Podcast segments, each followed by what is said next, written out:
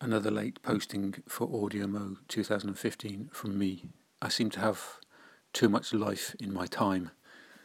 Uh, another late night at work, so I'll keep it short and sweet. It's um, it's been good to actually um, have AudioMo as a companion, to be honest, because the hours of work have been really long. So it's nice to have something on in the background. As I, I use the AudioMo hashtag and just click on links and listen to uh, whatever anyone's posted as I'm working during the day, um, which is really cool because you don't get distracted by, as I said, said last night, you don't get distracted by video or anything like that. So it's um, it's really nice to have the audio AudioMo hashtag as a an accompaniment to my working day at the moment. Um, should ease off soon, so I should be able to post some proper AudioMo uh, sometime during the week, which would be good because uh, that's what I want to do. I actually want to get involved properly with audio AudioMo.